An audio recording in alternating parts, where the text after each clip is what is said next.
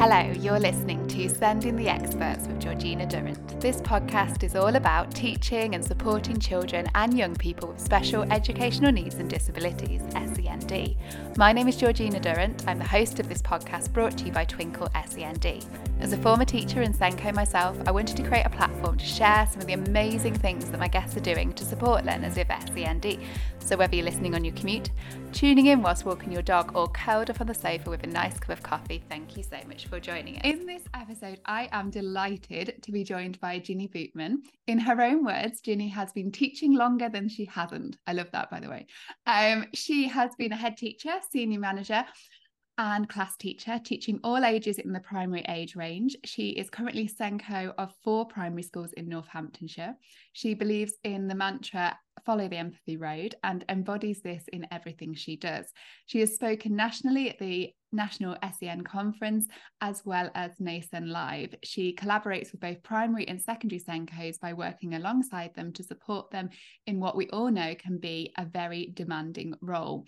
She has had her book published, Independent Thinking on Being a SENCO, which can be found at Crown House Publishing. And it's brilliant. I've read it, it's fabulous. Hello, Ginny, how are you? I'm very well, thank you. And I have my cup of tea. So, yeah, yes, I, I, am sorted. Um, anyway, so could you tell us a little bit more about your background, Ginny, in, in particular, why you became a SENCO? What led you to being a SENCO? Yeah, when I think back to when I first started teaching and I look back, I had um, an affinity to children with additional needs, which I didn't realize at the time because it was it was it was what I did. It was it was part of what I was as a class teacher. And those little things that I did, I now realize paved the way for me becoming a SENCO. And then I became a head teacher, and as part of that role, I also became the special needs coordinator. And it all started to kind of all the pieces started to fit into the jigsaw. And then I've carried on with that that SENCO role since. Brilliant. That must have been a tough role being a head teacher and a SENCO. That's like I was, more yeah, than full-time jobs in one. Yeah, I was a head teacher, SENCO, um, 50% class teacher. So lots, lots of balls to juggle, I think we'll say. Yes, absolutely. Sounds like it. So we're hoping to do two podcasts on the role of the SENCO because it is such an important topic and such a big topic. So in this episode, just for our listeners, we're going to focus more on this sort of day-to-day role, time management, and the importance of developing and maintaining good homeschool relationships because I know that's that's Ginny's sort of speciality. Um, so if we start with the day-to-day being a SENCO, what for somebody who isn't a SENCO, what does your day-to-day work entail? And I appreciate yours is slightly different because you're a SENCO for a few schools, but being a SENCO, what does the work entail?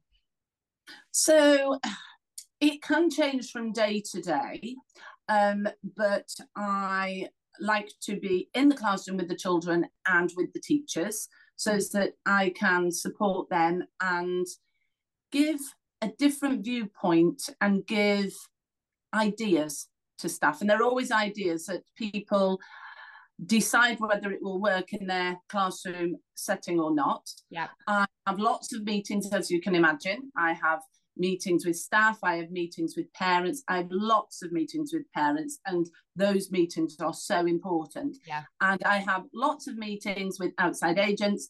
And I do send a lot of emails and not and not receive back as many as I would like often, Georgina, to be honest. But yeah, so it i plan out my days and my weeks carefully so that i use my time really wisely but i like to get a mixture of um, office work and then being in the classrooms as well i think that's really important for any SENCO that we do get what i call yum yum time. That's when we're with the children.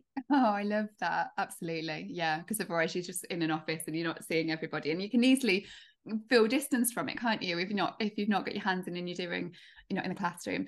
So what would your favorite part of being a SENCO be then? It is when i get to be with the children. Yeah. um so um as a SENCO sometimes we can feel very drained by um often by the amount of paperwork that we have to do we have so many referrals that we have to do and i get to a point often where i'm like actually i need to stop doing this paperwork and I need to go and I need to be around children. So um, I I go into classes, I join in with with lessons and just become part of the lesson. And then sometimes I go into preschool and I love it because they go, oh, the staff go, Mrs. Bootman's here. It's time for the leader sing along. So then I I I I just I I love being in there and singing with the children and being with the children. And it that is my favorite part alongside you know those light bulb moments when you're talking to a child or you're talking to a member of staff or you're talking to a parent and suddenly the the, the dots join yeah and between us all we come up with something that will help that child that we couldn't have come up with by ourselves. And wow. they are the they are the light bulb moments that bring me joy really. Yeah yeah absolutely. Oh yeah i can i can completely see that. What about the most challenging then? Which bits don't you like so much? Um i think it's very difficult when we send emails out and they don't and people don't respond and yeah. talking to many SENCOs, um this seems to be a common common occurrence so that is quite challenging i think prioritizing Mm-hmm. So I talk about triaging our time. I think we think we're going to do something one day, and then we get that email that comes in, or we have that conversation with somebody, and actually something else takes priority. And yeah. we just have to go, okay, shoulders down. I will just have to change what I'm doing because of the need as it presents itself now. Yeah, I used to find that really hard. I'd have my day planned and then a child would come into the office at 8.30 in the morning and you knew and rightly so that day would have to change because that child needed a different way of support and something needed to change that day and you would have to sort that which you wanted to do. But then you look back and you're like oh no but what about how am i going to then organize all of that? And uh, yeah i'm looking forward to hearing your advice on this because that is something that honestly i found really difficult was prioritizing tasks working out when to do things and yeah what should come over priority and how to work out how to do the mountain of jobs that you've put to one side because something else has happened i think is is really really tricky so have you been a class teacher whilst you're being a SENCO? Have you done the two together? Because I know a lot of people who are listening who are SENCOs are doing the SENCO role whilst being a classroom teacher. Yeah. So um, I was the head teacher, of the SENCO, and teaching at one point. Okay. Yeah. And then I had my son and chose not to be a head teacher anymore and became a class teacher and the SENCO.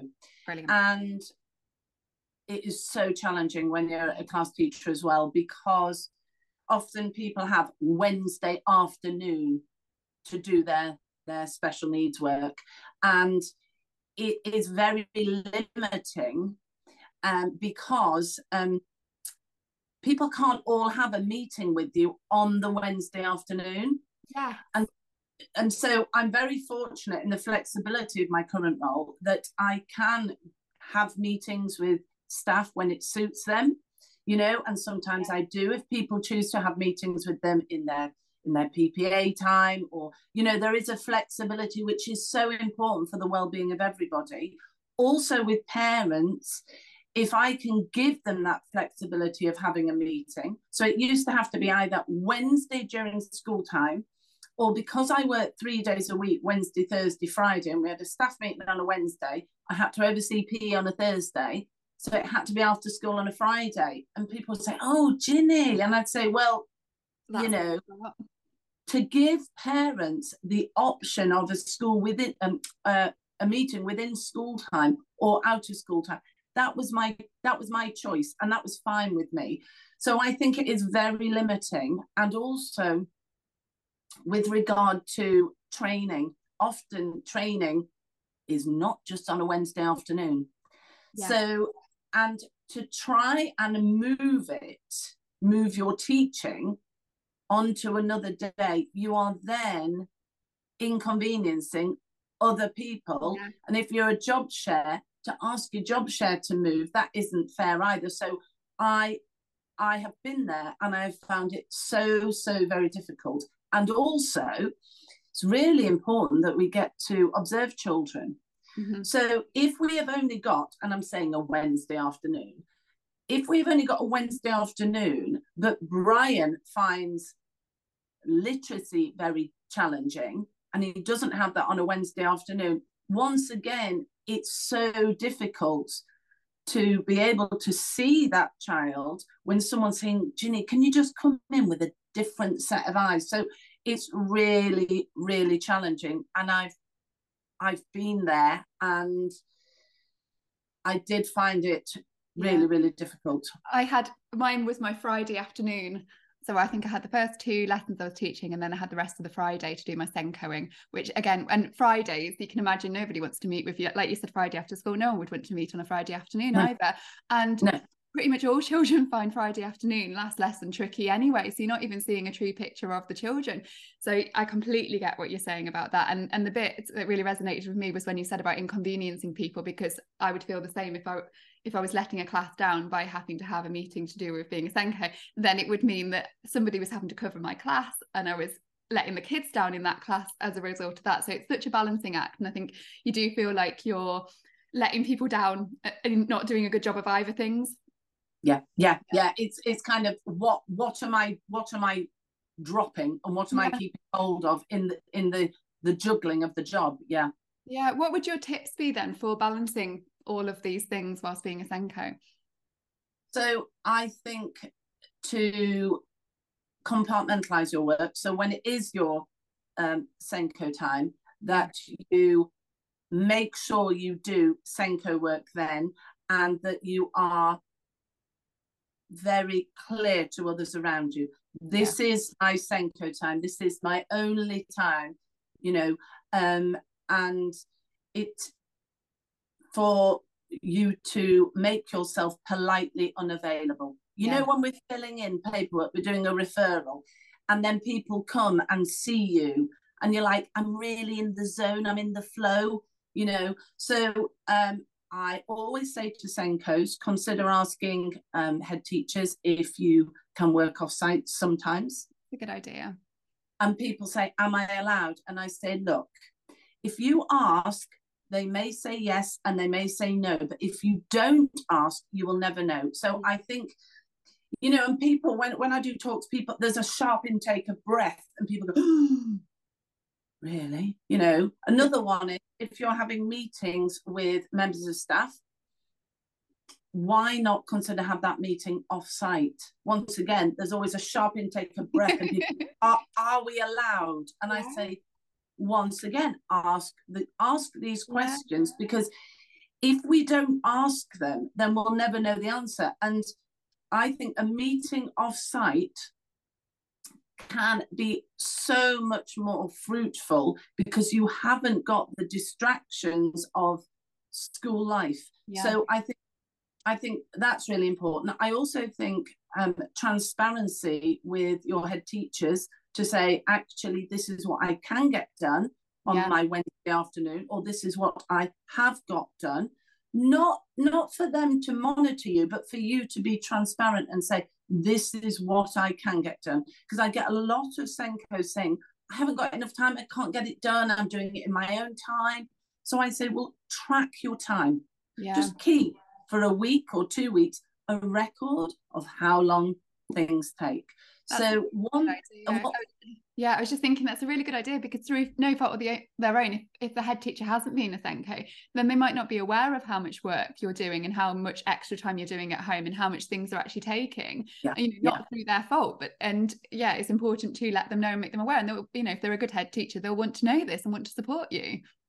And another thing that I think is a good thing to consider is um, sharing with your head teachers um, the paperwork that has to be filled in for a referral. And I think that's really um, grounding, and people go, "Oh my goodness!" Yeah. Another another top tip I would have is um, saying to your head teacher, "The next um, RSA I do for an EHCP, I'd like you to sit down with me and let's do it together."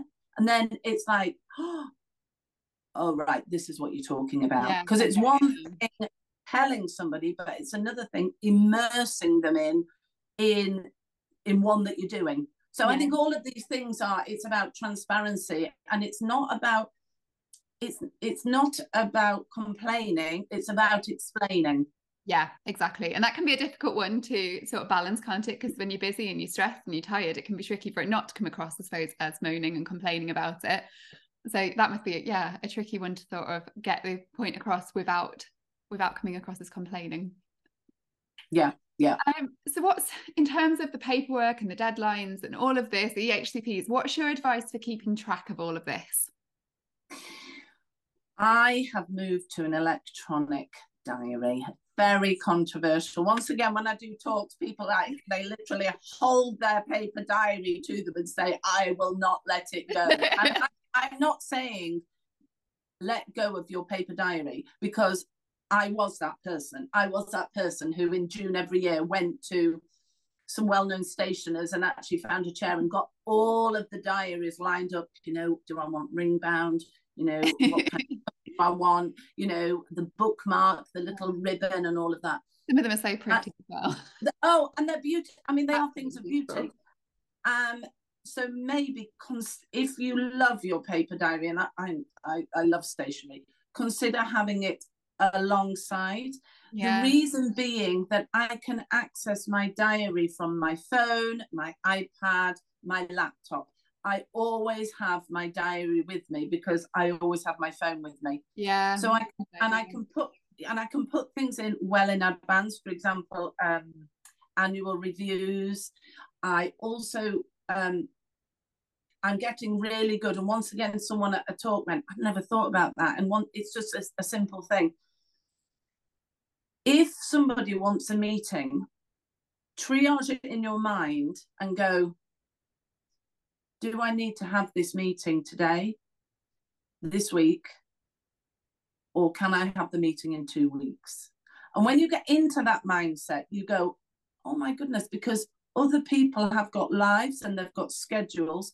So, this idea of making a deadline a really short deadline, we don't need to. No. So, and I put those in my diary, in my electronic diary, send emails out. It's always put straight onto my electronic diary.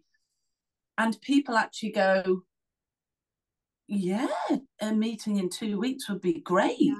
because it kind of once again people's shoulders go down and they they can arrange their time, be it um, a teacher or a parent.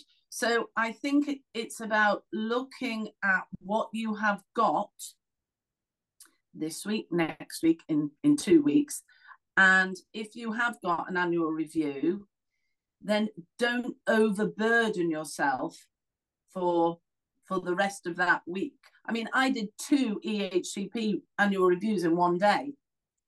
I mean, why? It seemed a good yeah. idea. It seemed, it seemed a good idea at the time.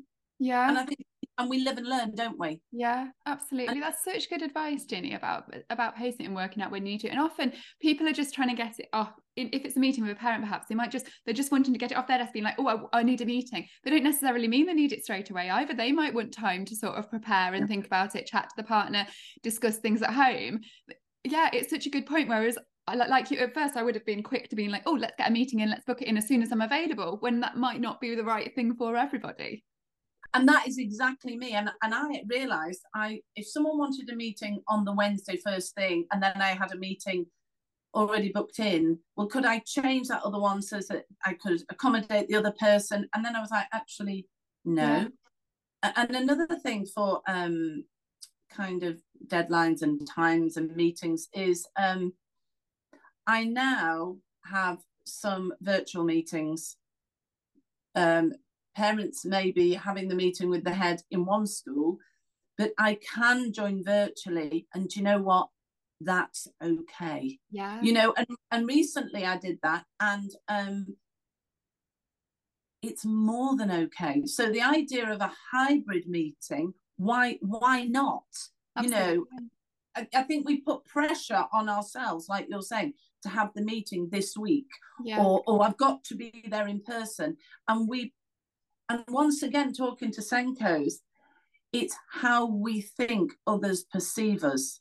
Yeah. Uh, and and that is that is we need to consider that and go actually it's how we think others perceive us yeah if if, if we're looking at keeping track of um, paperwork I have gone paperless. I do not love technology. Before COVID, I used to barter. It's in the book. I used to barter out um, kind of people doing my technology for me, and I do their uh, their break duty. And then COVID hit, and, and everything changed. So I am paperless to save me time and to make my life easier. So, what I would say about keeping track of paperwork to SENCOs is consider how you can not have to go to the filing cabinet to get the information that you require about a child. Think, are there other people who can help you? Admins are great because they can give you that information. If you make a template, you can have a live document on 365 or you can have something on Google. If you invest the time to learn about these things, then you get it back so many times over. So, but I think it has to be a conscious effort. When I first started being SENCO for schools, I literally had a Tesco trolley that I was literally pulling around. And I was like, right, an actual this... Tesco trolley. Yeah, no, not, quite. but you know, you know those tartan shopping yeah. trolleys. Yeah, yeah, you know, yeah. Trolleys. I had one of those, and uh, and I was like, right, yeah. I need to I need to embrace technology and it is only to make my life easier. Yeah. It's such a good and I suppose from a security point of view for like children's files and things, it might be a safer option as well. If yeah, yeah. In your office, there's always the danger of leaving things. Obviously, people are very good at not doing that, but leaving documents out. If uh, somebody just came into your office and has a chat, like from a confidential point of view, if you yes, yeah yeah so yeah i think that is really and dip you just do a little bit that's the other thing i'd say just yeah. do a little bit. Yeah absolutely. Oh that's really genuinely really really good advice. I think people listening to that are going to find that so useful. Um if we talk about time specifically not having enough of it um, i know that's a huge problem for SENCOs. what's your advice for any SENCO listening right now who just doesn't feel like they've got enough hours in the day to get everything done? Yeah so do one thing well. When you come into role, we often want to change everything. Well, yeah. or change the things that we go, oh my goodness, that really isn't right. So brainstorm by all means, and then choose something that you want to change that you want to share with other people and for them to understand the reasoning behind it and then you'll get people on board so yeah. that that is my that is my biggest um, tip is to try not to kind of splatter splattergun to do too many things because yeah. it you will not get the impact and it you just won't feel good about it whereas actually doing one thing well and seeing it go across your school that is a really really good feeling you know and also to get people to be on board with you and for them to be able to give you feedback as well. I think that's an interesting one imposing versus collaborating. Yes definitely. No that's a really good point because it, it, yeah you do need people to be on board with any change you make um, and for them to see the reason. If you're doing lots of things at once it can feel a bit disruptive and people can wonder why why all these changes are happening. And yeah they're not going to see the impact of them straight away. So yeah that's that's really really good advice.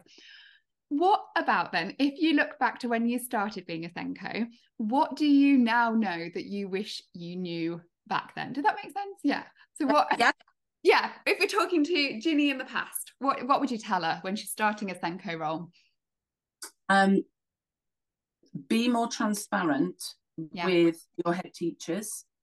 Um, the sharing of um, what you're doing, I think, is so important. I used to do things, not feel I was doing enough, and then worrying what people were thinking about me. Whereas now I have live documents, we prioritize together. Yeah. So it would be about having those discussions with head teachers to say, what do you think? So that I'm not lonely to go. I was just going to say that it can feel like that as a SENCo. You, you're the only one doing it in a sense, and you don't feel, yeah, you don't feel that part of a team as much. So, yeah, that's a very good point. Getting people involved and doing it together. Yeah, so I'm very much part of all of my schools as as a team member, yeah. and things like um, I'm, you know, I'm I'm very much part of the pupil progress meetings, and people can ask me things and I don't know all the answers. That's that's a really important one to say. I I'm not an expert. I'm somebody who I'm like a magpie, Georgina. I just pick up different ideas. The biggest thing I think I would say is we're allowed to say, I don't know, but yeah. I will find out. And I constantly do that. And I think parents find that quite refreshing.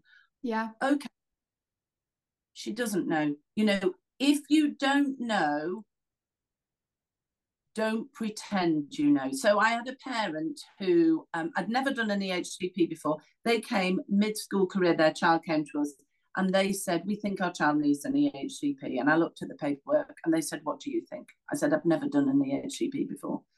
But I will look into it and we will do it together and we will timetable in meetings and we will all work together. And the child got the EHCP and she said, What I like about you, Mrs. Bootman, is you didn't fob us off. Brilliant. Yeah. So don't fob people off. Maybe that's yeah. it. Be honest. Yeah, absolutely. And I think there is a myth that SENCos are the expert in SEND in the school, and often they might not be. They just they're in charge. They have expertise that they've picked up, like you say, from things, but their their role is more to coordinate it, isn't it, rather than to be the expert in the room. And I think that sort of that shift. I know it's it's it's it's getting better. I think is that shift, but it's you know if all teachers happen to be teachers of SEND, but. Mm. yeah i don't think that's always there. I think there's i think there's some people that do presume that the SENCO is the beacon of all knowledge about send and i think also just being ready to listen. Yes. You know so much of my role is a is about listening and actually listening to understand. And sometimes people just need to offload and then we then have a dialogue and those dialogues are when think like i said at the beginning when the dots all join together. Yeah. it, you know it, it's about i i believe very much in flattening the hierarchy. You know we we are all there to support the children together. Yeah. And the more discussions we can have the better the outcomes will be for the children. Absolutely which is the ultimate aim isn't it? Um mm so we touched a little bit on sort of homeschool relationships when you mentioned about the parent that you were supporting and not fobbing them off at that side of things. Yeah. Why do you think homeschool relationships are so important to get right? The parents are the experts about their children. Absolutely. And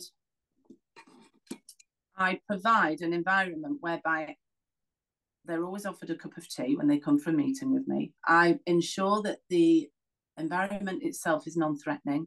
So um, I don't sit on the whizzy chair because it's higher. We all we all sit on the yeah. same high chairs. I'm not behind a desk because that is a physical barrier. And then when we get those dialogues going, then the trust forms and the connections. And then, then I get to know about their child. And, you know, going into a meeting, I, I always talk about the uh, pogo stick story a parent had an incidental conversation with me and said, Oh, my child would love to pogo stick, but I know he never will. And so, um, whenever I was out on duty, this child and I, he would get the pogo stick. I think I was doing most of the pogoing actually, but he, was having on the pogo stick.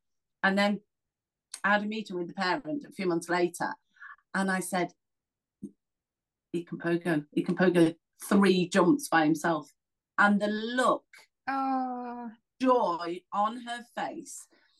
And it wasn't, it's should have it wasn't the fact that he was really pogoing, it was the fact that there was an individual here who had listened to what could have been seen as an incidental conversation, then had formed the connection with that child, and then and then that individual was joyful at what their child was able to achieve. And I, it's when we get those connections that begin with incidental conversations, and I yeah. firmly, firmly believe in those, you know, I go out in playgrounds all the time and have these incidental conversations about the weather, what people are wearing, especially children because they have the nicest clothes ever. then, then parents then that connection is formed. I talk about the spider's web of trust that we need to find that first silk thread. The other day, a parent came up to me and I'd had an incidental conversation because I chat with everybody in the playground. She said, You're Mrs. Bootman, aren't you? You're the SENCO. Um, my child is coming to school soon, and um, now I know who you are. That's great. Oh. You know, I'm oh. happier that I can come to you and have that conversation. And I was like, That's it. Yeah, that's it. And and and I always say the little things make the biggest difference. I had one parent came up to me and said, "Have you got a minute?" And when that parent who doesn't come in often says, "Have you got a minute?" we really have to seriously consider finding that minute yeah. at that moment because if we don't speak to them then they won't ask us again because yeah. imagine how much they've had to go through. They know how busy we are, and yet they really want to tell us something. And yeah. it was about it was about a child having um, the uniform. They had sensory difficulties, and the uniform. They just went. I was wondering if if we can change the uniform to this so that so that um, this child is more comfortable. And I was like, absolutely. Yeah. Absolutely. And she went, Thank you.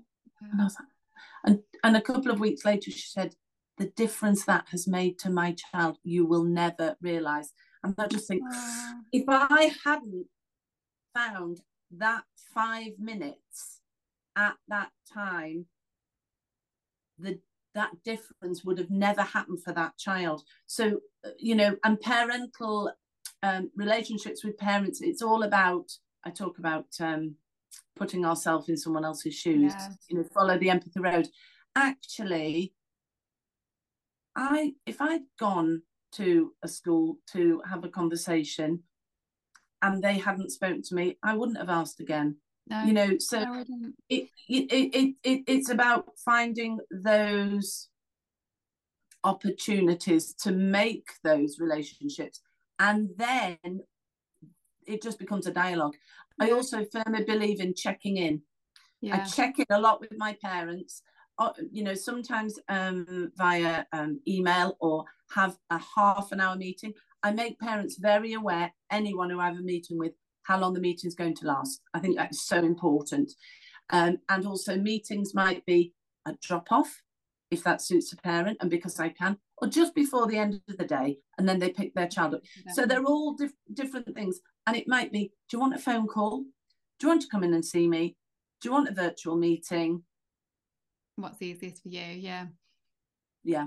That's wonderful. And you know, when you were saying about that, that parent coming in and just saying, Can I just have, do you have a minute? You can imagine that parent has probably had a week or two thinking about building up the courage to go and speak to somebody about this, has been thinking about options, has been chatting to other people, saying, "Do you think it would be okay if they didn't wear the yeah. they wore a different uniform?"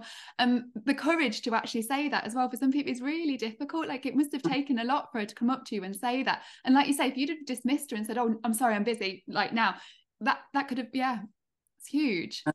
I know, Very and it's quite, it's quite, it's quite. From my point of view, it's quite not scary, but we need to find these opportunities. And I know I'm in a fortunate position because I'm purely a SENCO, but I, I have had cases where um, it has happened when I have been class based and I have just gone, right, give me two minutes. I will find somebody to take my class. Yeah. And I will speak to you yeah. you know and the more that we get to know parents um i will i will say when i know them well okay i'll be honest do you need me to speak to you now or can this wait yeah. and they will be very honest and they will say to me whether they want need the conversation now or whether it can wait sometimes yeah. i don't know if you've ever had this i have if we are inadvertently slightly dismissive, whatever they were going to talk about snowballs and gets bigger, and actually emotions get a lot higher. Everything gets heightened. So I do think we do need to consider, and they are because they are small conversations actually often. Or I'll have yeah. the first conversation and go, okay, I need to find out this, this, and this and I will we need another meeting. Yeah, because you know what it's like yourself. If you've got something that's bothering you, something you feel like you need to sort, if you can't get it off your chest and try and do the first step in sorting something out, it does snowball. It does get bigger, does the mm-hmm. problem? Because you start to worry what happens if they say no to this. What happens if it doesn't? You know what I mean? It does snowball and get into a bigger, and the emotions get bigger, and then the conversation would be a longer conversation potentially as well, wouldn't it? And a harder conversation. Oh, absolutely. That initial absolutely. conversation where you're just trying to, yeah, problem solve.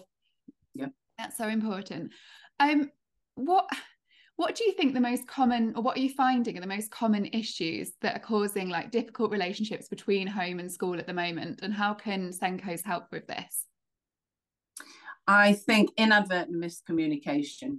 Yeah. I think in the busy world where we live um we can often send emails. And emails can be very misconstrued uh, yeah, very misconstrued a tone yeah. of an email. You can read yeah. an email in di- very different ways, can't you, depending on your own mood. I often find if yeah. I'm reading an email, if I'm in a good mood, the email might come across as being lovely. If I'm not in a good mood, that email could come across as being quite harsh. and it's yes. the same words. And I talk, I talk in the book about the spiky email, you know, and it's like if you receive what you perceive to be a spiky email, mm. uh, resist replying uh, via email I say take your brave pill, which take your brave pill, which isn't a real pill. I just have to tell you, you know. And then, uh, you know, someone was once like, "Oh, what are they?" I was like, "Doesn't exist." Um, and consider making a phone call, which yeah. is quite scary. But in my experience, if I make that phone call, it becomes a two-way dialogue, yeah. and I I have had an incident where I got a very spiky email, and when I made that phone call it was literally a five minute phone call and it explained things and and everyone came out of that conversation happy with the conversation they'd had. So i i think i think emails. I also think and this is another interesting one is um people email at interesting hours of the day. Okay. And I was talking to a colleague about this, and they were saying about a parent email in the evening, a parent emailing in the evening to their um, school email address. And they were saying, you know, what should I do? And I said, if you reply to that email to that parent, they will presume that you are happy to have that email dialogue going during that evening. Yeah. I said, and they said, but what will they think of me? And I said, they will think that you are not answering emails on an evening. Yeah, that's just My- work in the daytime and not on an evening. And I think yes. parents often send an email in the evening because that's the only time they've got to send it rather than the presumption that someone's going to reply. I've sent emails to school, not because I think I want them to reply to my email that evening, but because I've been working all day, I've picked the children up from school, I've done bedtime. Oh, I've got that problem to sort. I'll send an email. I often put, don't not expecting you to reply right now. However, just getting this, can you look at this in the morning if you've got time, sort of thing. And it is that it's the only time often for parents to be able to send an email and get it off their chest. They don't, yeah, I wouldn't have expected an email back. No. I'd been, and I, have been upset. I think I'd have been worried if they'd emailed me back actually and felt really guilty myself and been like, oh no, don't email me back now. and I think it's about owning your time. Yeah. So um, someone said to me a few years ago, you know, Ginny, have your emails on your iPad and your laptop, then you are in control of when you look at them. And I was like, okay, that's a bit scary. and I did it and I was like, absolutely. And I am a real fan of the schedule send button. Yes, oh, I love a schedule. Then I love so I can write an email at whatever time suits me, but my schedule send means that someone will receive it within their working yeah. hours. So I think we need to own our time more because inadvertently a teacher may say, well, so and so, and this is this is really interesting from your point of view as well, I think. A, a, a parent may say, well, so and so sent that late at night, a parent, you know, oh, they'll be expecting a reply. And that isn't how it is. But because we are giving people, we feel that yeah we might be letting them down if we yeah. didn't reply that evening but then that can inadvertently cause tension because uh, you know because emails going backwards and forwards in an evening so i think that's one that we can kind of easily sort by owning our own time yeah. I also think home and school relationships can get a little bit fraught when school goes into the meeting they want to have and they don't they're not open to the meeting that unfolds in front of them yeah. so I, I i have had meetings and i have gone in with what i thought was my agenda however the parent has needed to offload to me many, many things. And I had a parent new to one of my schools, and I thought we were going to talk about one thing, but we sat down and I say it's like a, a, an inflated balloon, you know. Every, you know, they were telling me everything, everything, everything, everything, everything, everything, and then it was like the air had gone out of the balloon, and it was like that when the when the balloon just kind of ends up on the floor. And then she turned to me and she said, I like you because you listen to me. Yeah.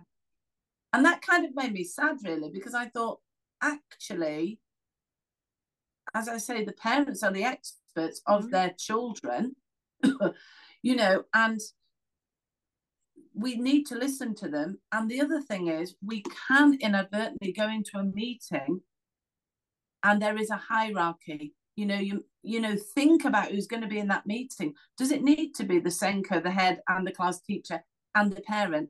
That is really intimidating. yeah. intimidating. So who needs to be in the meeting? I'm very very much an advocate for this um do i need to be in the meeting actually i don't so i won't be in the meeting yeah because because because I don't need to be in the meeting. So I think it's making sure the right people are in the meeting, that um, that parents are integral to the meeting, and that they are actively asked their opinion. And one thing I do is um, I ask anyone in the meeting how they want to be addressed because it's yeah. really really important. Not just you know, them yes, know, actually, how would you like to be, you know, how would you like to be addressed in the meeting? I think that's really, really important. Yeah. And then before the end of any meeting, I always say to every person individually, is there anything else that you'd like to ask or or add to the meeting? And it and I ask people in turn because the quiet voices can get lost. Yeah. You know, so and one more thing is having meetings with parents, if they want to bring a friend or they want to bring grandma or granddad, that used to scare me. But now it's like, oh my goodness, all these people care about this child. Yeah. And they are hearing, they are hearing different things and then they can go away and then they can have a conversation about it which i think is so important yeah and also if you know if they are going into a meeting with two members of staff, having an extra person with them sort of balances it out as well. It feels less intimidating, doesn't it? If you've got someone with you, like if as a SENCO, we've got someone with us in a sense because we might have yeah. a class teacher or the head. Rightly so, they might want someone with them as well. I think it just balances the dynamics and makes it a less stressful conversation. And I think also letting them know who will be in the meeting so yeah. that there are prizes. And another one, I'm on a roll here. Another you one. Is, I'm loving yeah. this advice. Um, another one is um, uh, if you are going to write notes at the meeting, tell them why you are writing the notes and be prepared to share what you're writing. um, Dale Pickles from the SENDcast, he said to me, when I go into a meeting and um, there is a teacher writing notes, all I think is, what are they writing? Yeah. What are they writing? What you know? What evidence are they gain? Glean, yeah. Know? I now say, is it okay if I write notes? And then I will tell them what I am writing. And actually, I would want that. So yeah. I thought that that was really good advice. And another one is um, parents, and this really used to worry me, parents may come in with a folder or a yeah. file of information. Always acknowledge the folder or the file or the list they've got. I used to find that quite threatening. I don't know what I thought was in that mm. folder, but now I say, you've brought a folder with you. Is there anything you want to share or or yeah. any, any notes you've written? Do you want us to go through your notes first, or do you want me to do my bit and then we'll see what what hasn't been answered? And I think SENCOs find that quite threatening because it's easier to be in charge of a meeting, isn't it? Go through the points that you're confident with. But yeah. the moment you put it out to parents, you are more vulnerable.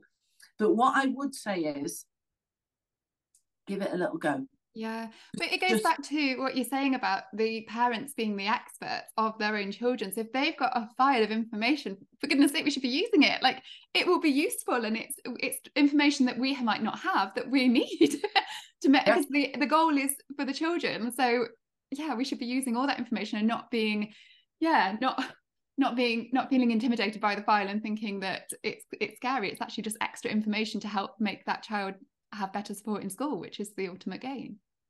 And the parents are amazing at finding things out for me, mm. getting information.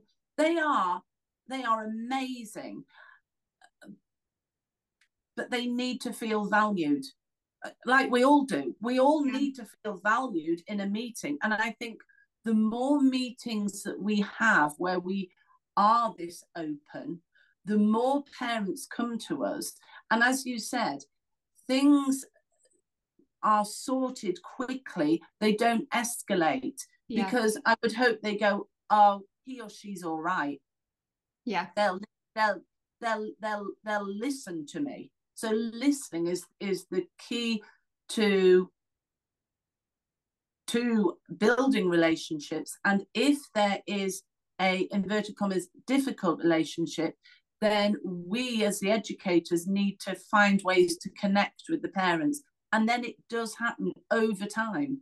Yeah absolutely. Because at the, yeah at the end of the day the parents want the same thing that, that we do. So yeah. the, that relationship can grow and it can be yeah it's so uh, it's so important. It's so difficult. I don't i don't know if you saw a little while ago i did a tweet about um the parents being being the experts. And quite often i've seen and i don't know if you've seen the same that because parents research so much now and they've got the internet at their fingertips they've got books at their fingertips. It's, it's brilliant isn't it how much information there is now out there on specific send um, parents often do know more about specific areas of send than we do. And i think you know i could name people just just of the parents i know on the school run. I could name you know they are genuine experts from the amount of research they've done on on their child or you know on dyslexia on autism whatever. They genuinely will know more about it than the SENCO, and that's not the, the SENCO a SENCO's fault. It's just they have had so much more.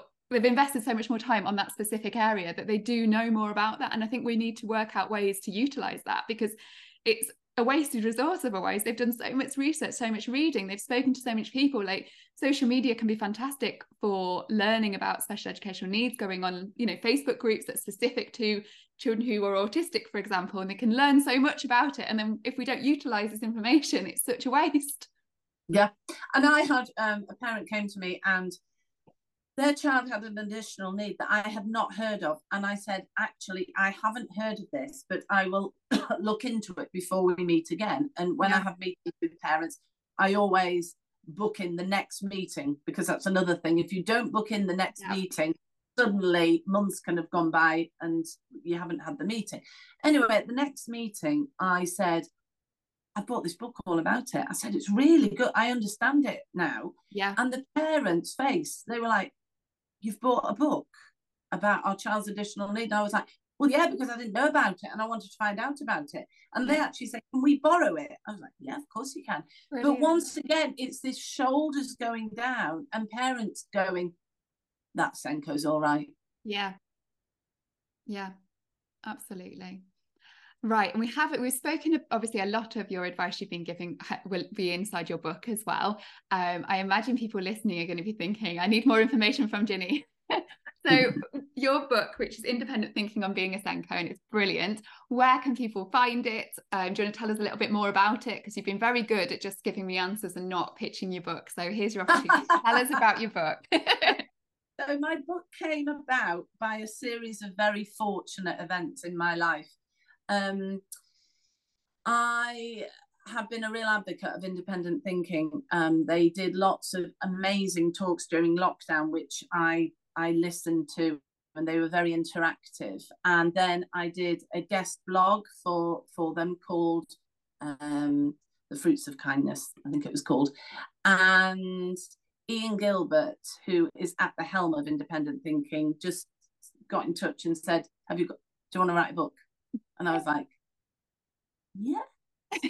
uh, not not well you'll you'll understand this not realizing that was two and a half years of my life and it was, it was great because in the um, crown house um, the publishers were so um, kind of personable about everything to do with the book and it's part of a series um, of books by independent thinking but my book is a different uh, format because um, when i was writing the book um, Ian Gilbert was like, actually, the, these are top tips. So let's do it as numbered top tips. We decided to do it as numbered top tips. So there are 113 practical tips that I have accumulated over my time as a SENCO that it was felt um, would benefit other SENCOs because they are little things, I hope, that can change things to make things easier for SENCOs and actually to change things in a positive way for the children that that we work with.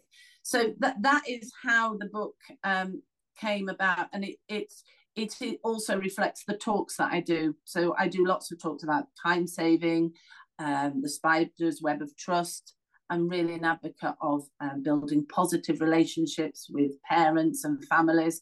So it, it's kind of it's kind of me. And people who know me quite well go, Oh, Ginny, it's like a silent audio book of you talking. I love that. I felt like it, when I read your book, I felt like I was having a coffee with somebody who was just giving me like little bits of information, really useful tips. It was just like, you know, like a really informal chat with somebody that would that, that has so much more knowledge that can just but it didn't feel intimidating. It just felt like, oh, oh, that's a good idea. And like just throwing ideas at me. It was lovely. I think it's a really, yeah. really good book and I would really recommend it. Yeah, and it's very much um it's very much as as as I as I would speak. So when, when I do talks, people are like, "Oh, you in the book, you you kind of the same." like, well, that, that, that was always yeah the, the, the idea.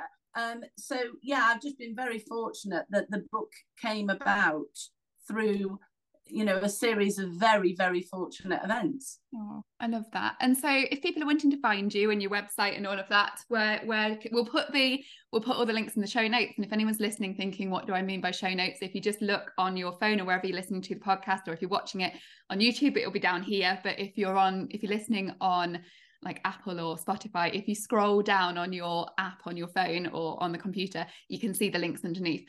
So, what links do you want us to share then, Ginny? Oh, so you can buy the book from Crown House Publishing. Yeah. Um, and um, if you type in when you buy it, Ginny 20, that gets yep. you 20% off if you buy directly from the publishers. And when um, is there an expiry on that? Just thinking if people are listening in advance, like in a because we often get people starting at the beginning of the catalogue still listening to Abigail Gray right at the start um recently. So do you know if it expires or it, it has got quite a long um, shelf life. I know Fabulous. it has got a long shelf life. Um, and then there are other places that you could potentially buy it, such as Amazon. It is also yep. on Amazon. You can find me at ginnybootman.com, and that has got um, uh, videos of other talks I've done and um, links to other articles because I've done articles for magazines I've just gone up, just got one out with nasen Connect, um, yeah. but I've also written for the Times Ed. They're all in there. And then I am also on uh, Twitter and I'm at Sendco Girl. Yeah, fabulous. Thank you so much. I've learned so much, and I, I, honestly think this will be such a useful episode for us, for our SENCOs who are listening, and for other people who aren't SENCOs, but for them to understand the role and perhaps learn a little bit more about it. Thank you ever so much. Oh, it's been brilliant. Thank you so much. Wow, what brilliant advice we got there from Ginny. I hope you enjoyed the episode. Make sure you subscribe to our channel either on the podcast provider you're listening to or on YouTube. And do have a look at those links we've put below so you can have a look at the resources that are relevant to this episode as well as Ginny's links so to her website, etc. Thanks again for listening to SEND in the Experts with me, Georgina Durrant. See you next time.